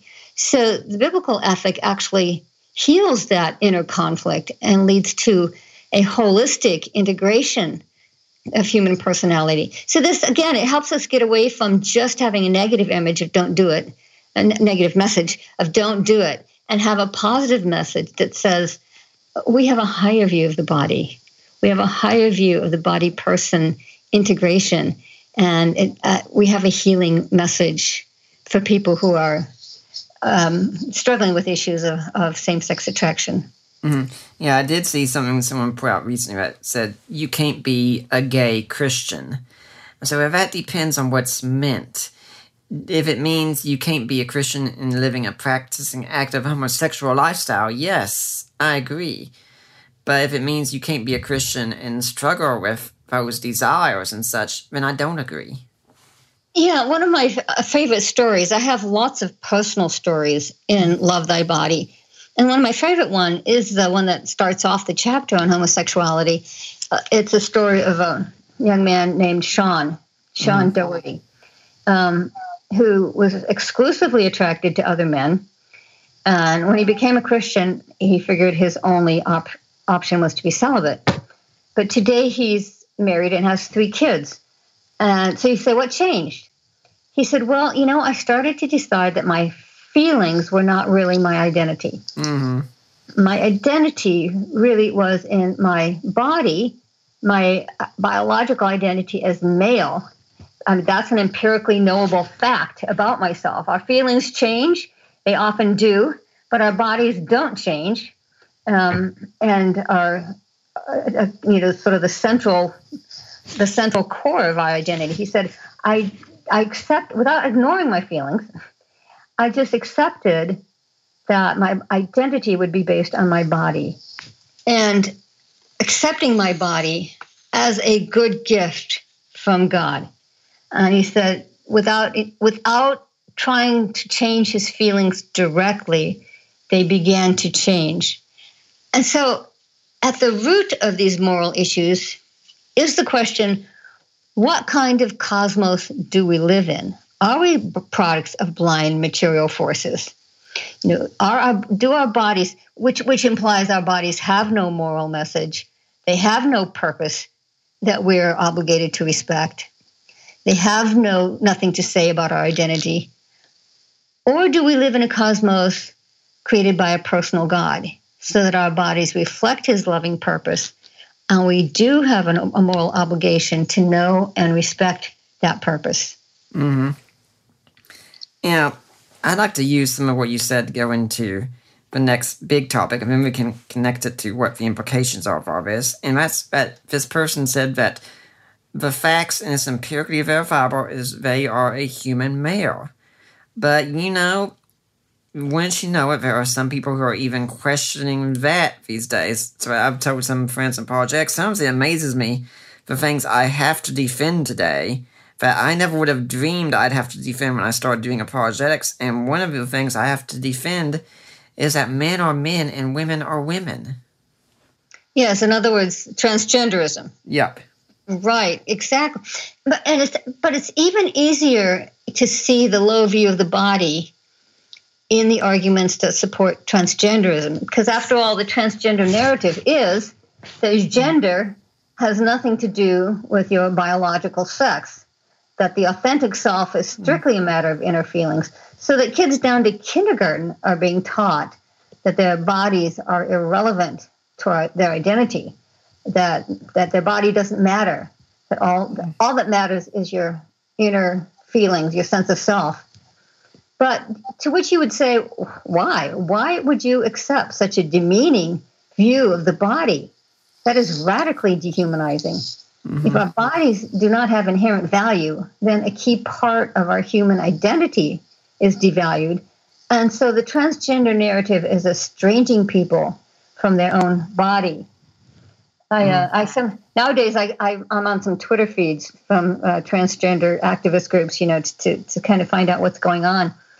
And there are transgender activists who who now treat the the phrase biological sex as a hate term. Mm-hmm. That's a hate term because you're throwing it up into their face that they're not living according to their biological sex. But again, if, if biological sex is a hate term, what are you saying about the body and biology? It is it is a radically dehumanizing approach to the body. Mm-hmm. I, think a lot of it relies also on these kind of sort of false cultural understandings. And for instance, I, I think it's either sometimes sometime this month or next month. This is how ignorant I am about the matters and such. That the Super Bowl is going to be taking place. Now, at this household, there's going to be one person here who is all caught up in it, who wants to watch the game, who gets so excited, who absolutely loves football. And there's one other person who wants to turn off the radio as soon as any talk of football comes on and says, I'm sorry, but I just don't want to listen to the traps of a devil and such. And if you think it's going to be the traditional way that it usually is, you've got it absolutely wrong at our household. Because when we turn on the Super Bowl, I only put my I, I read my book and I put it down during the commercials. Allie loves to watch the game. yeah, exactly, exactly. And um, you know, I mentioned that there are a lot of personal stories in mm-hmm. Love Thy Body, and uh, the the opening story in the the trap the chapter on transgenderism is is is uh, somewhat like what you just described. It's um, a young mm-hmm. a young man who I knew from the time he was a little boy, um, and I, I I call him Brandon, which is not his real name, but from the time he was an infant he was quiet, he was sensitive, mm-hmm. he was relational. As a toddler, his babysitter was already saying to his mother, He's too good to be a boy. Mm. She, you know, he, he, he had that quiet, compliant sense that you more likely expect from little girls.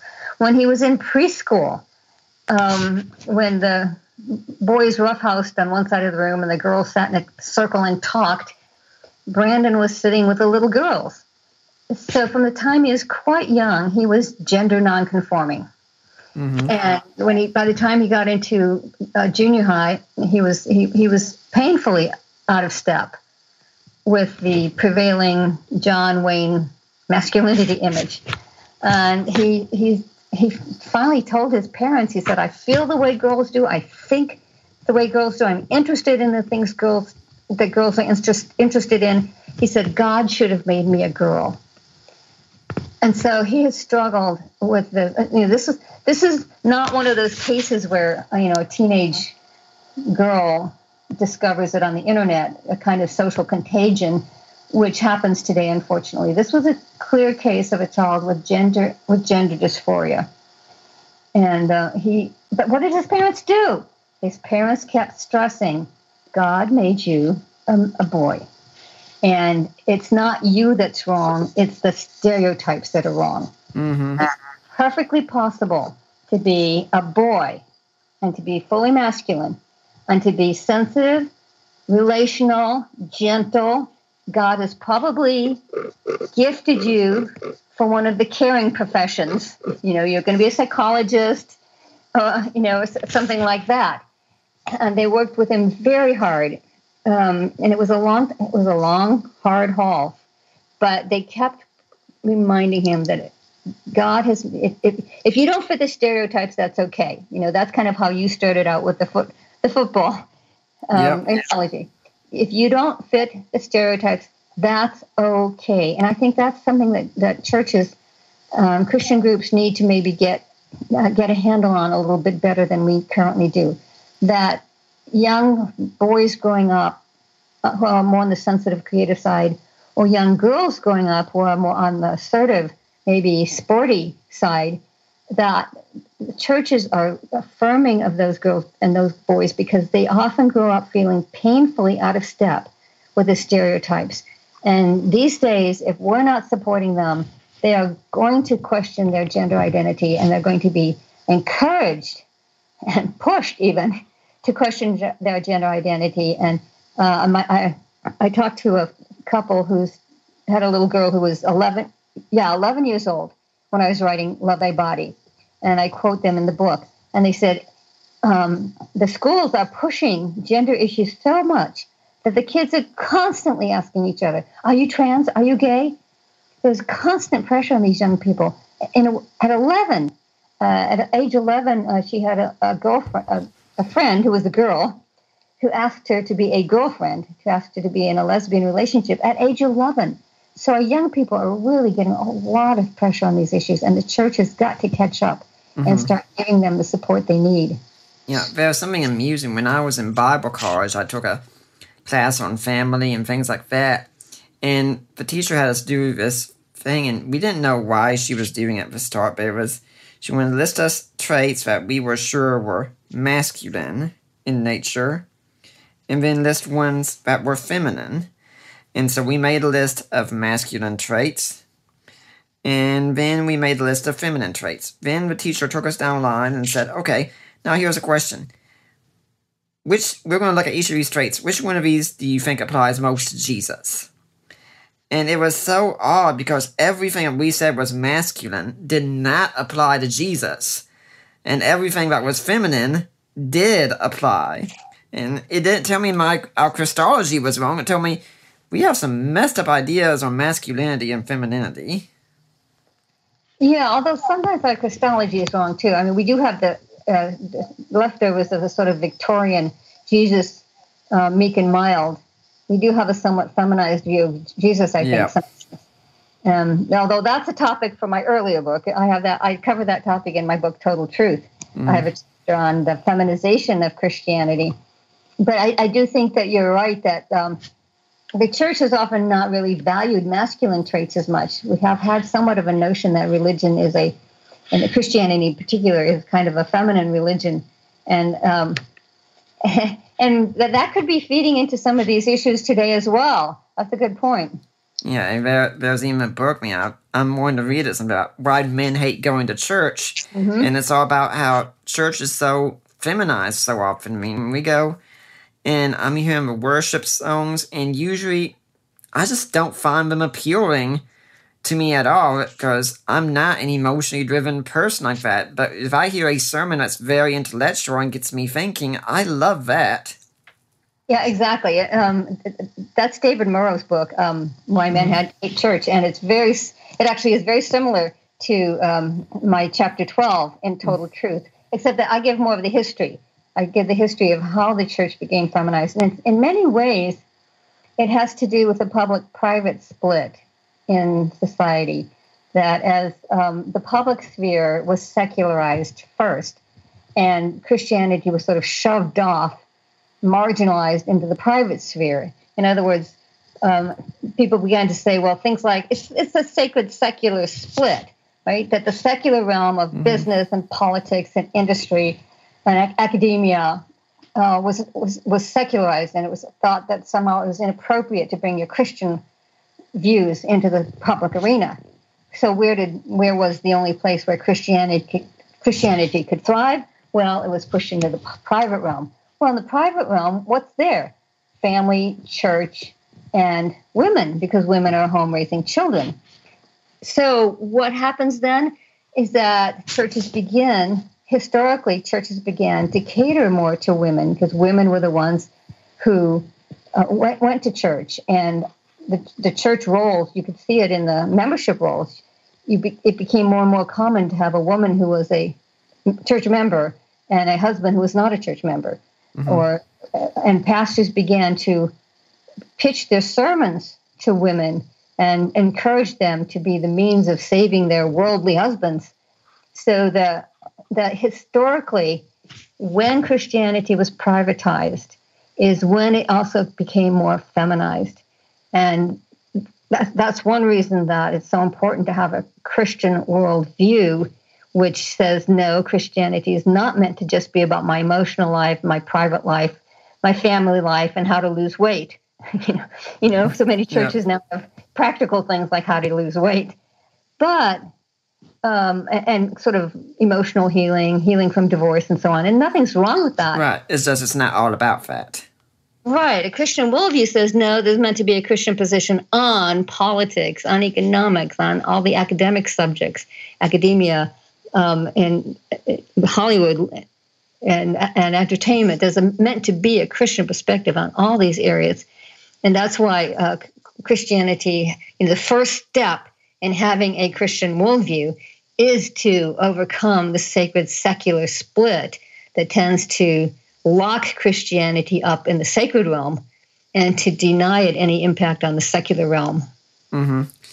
You know, we need to talk here about the impact of both these because we've just barely touched transgenderism and homosexuality because I really like, like us to look at the impact of them. And people, please get the book because there is so much more in here that I can't cover. But I mean, when it comes to, for instance, transgenderism, one of the first implications I think of is I am sure there are more than enough guys out there who will be happy to go to their schools and suddenly say, I'm really a girl, just so they can go and get to shower with the girls and go back and tell all their buddies and things like that and such and get all the high fives.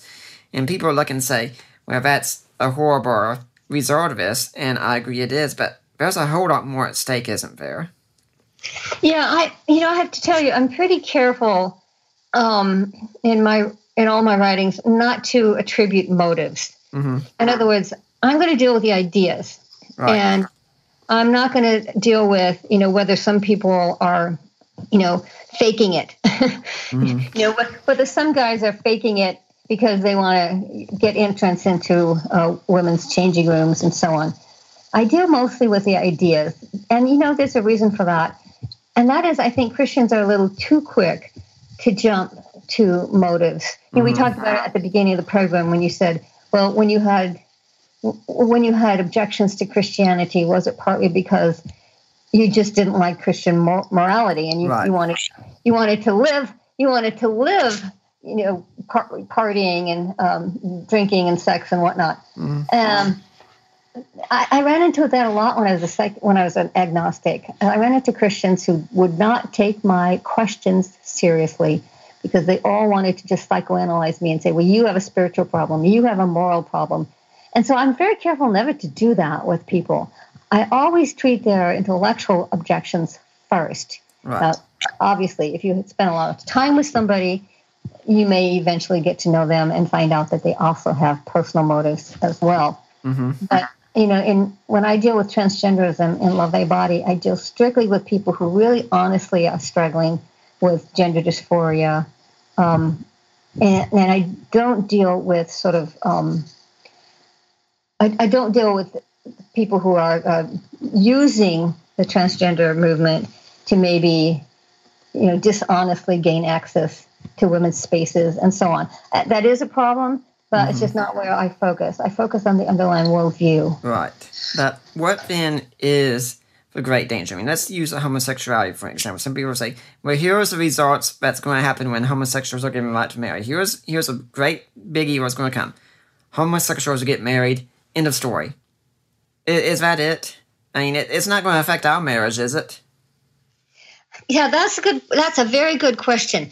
Um, yes, it does.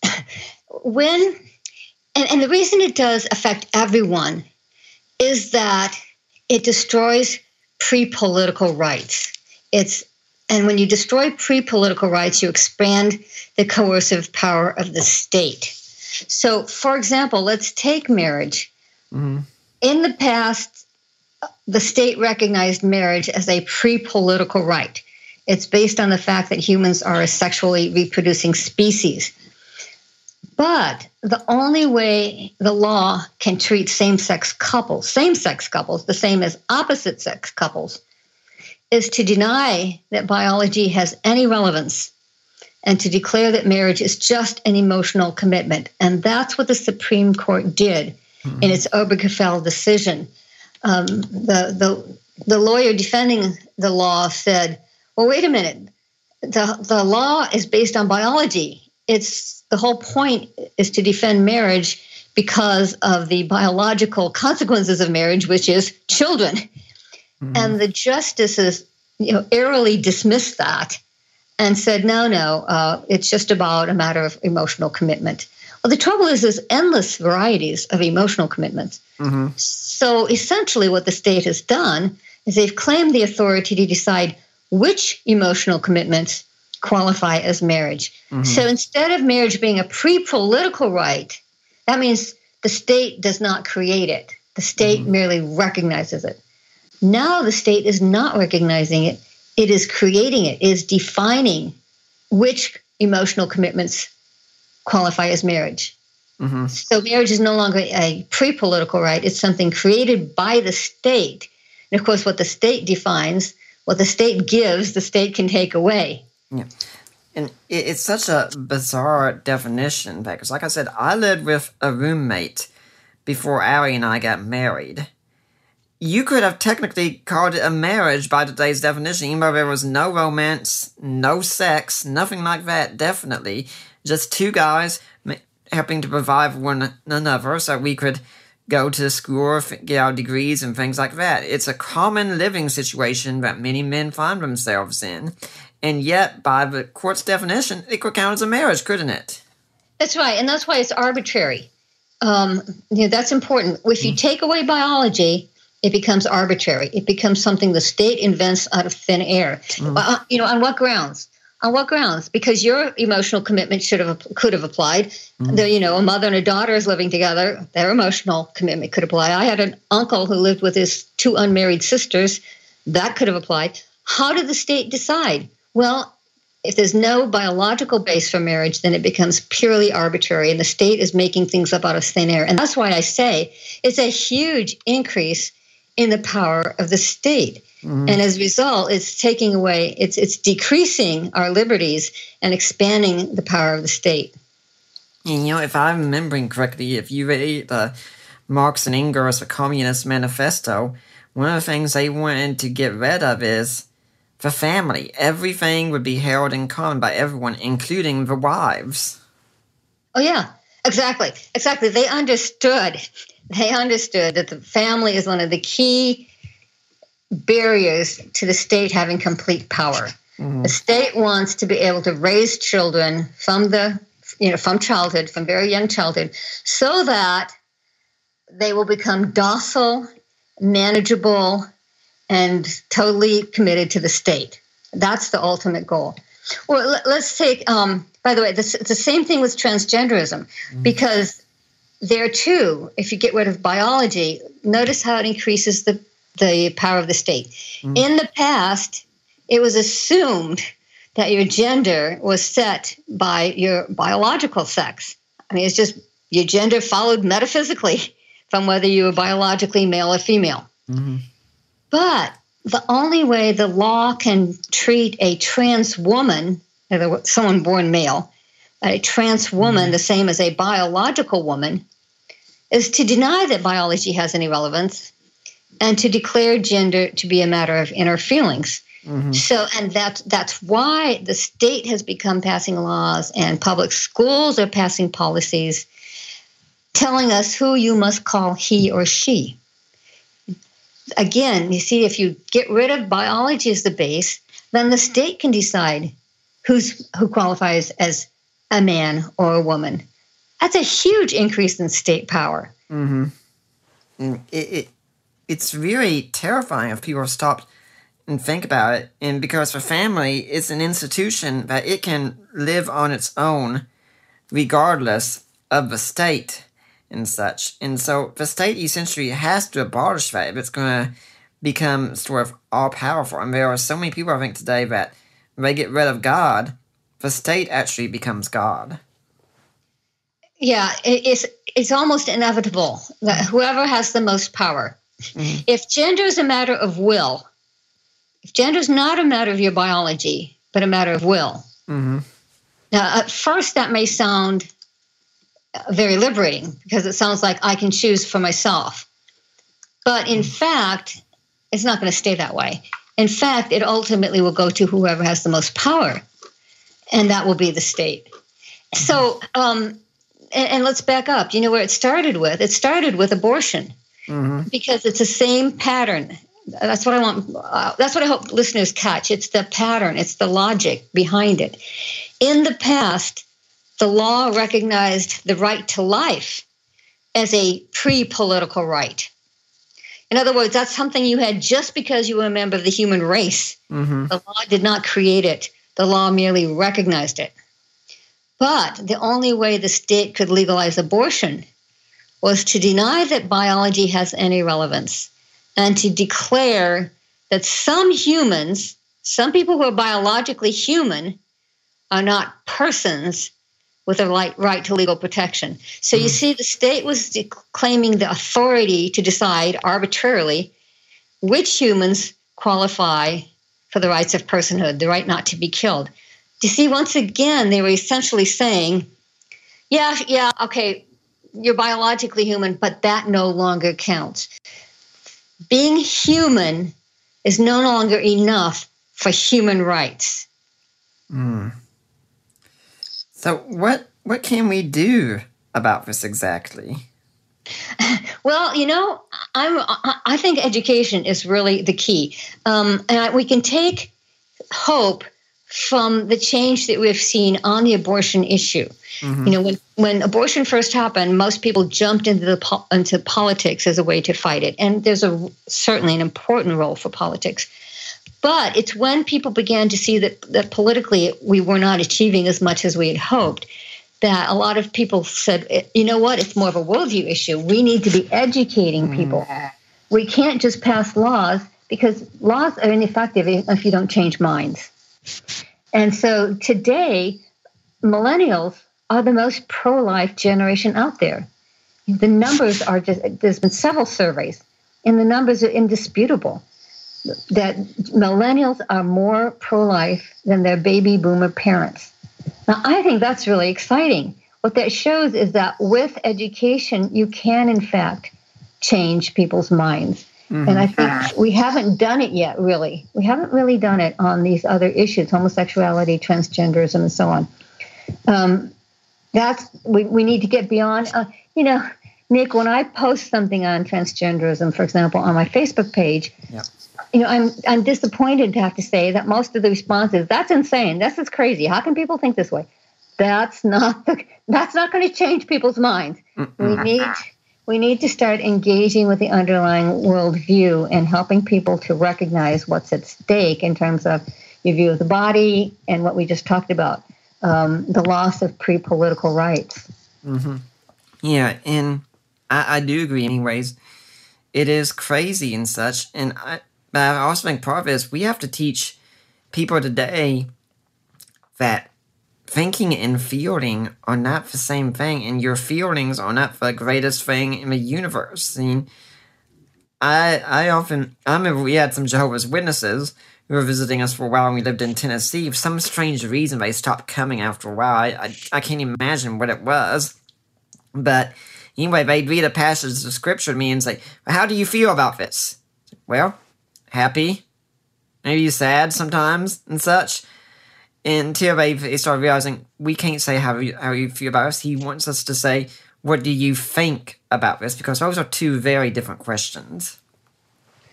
Exactly, um, and that's why that's that's why I write so much on Christian worldview. Mm-hmm. Is I'm trying to help people recognize that um, if they're not thinking about these issues, the secular ideas will permeate their minds. If you mm. don't have a critical grid in place, if you're just going by your feelings, you won't have a critical grid in place and you will absorb these ideas.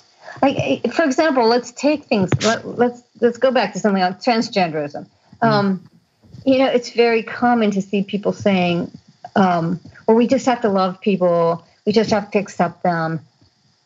We need to help them realize that, wait a minute, um, Aldous Huxley wrote this, wrote about this in Brave New World. Mm-hmm. Do you remember he said uh, he he depicted a tyrannical world government that had gotten rid of the words mother and father. They were obscene.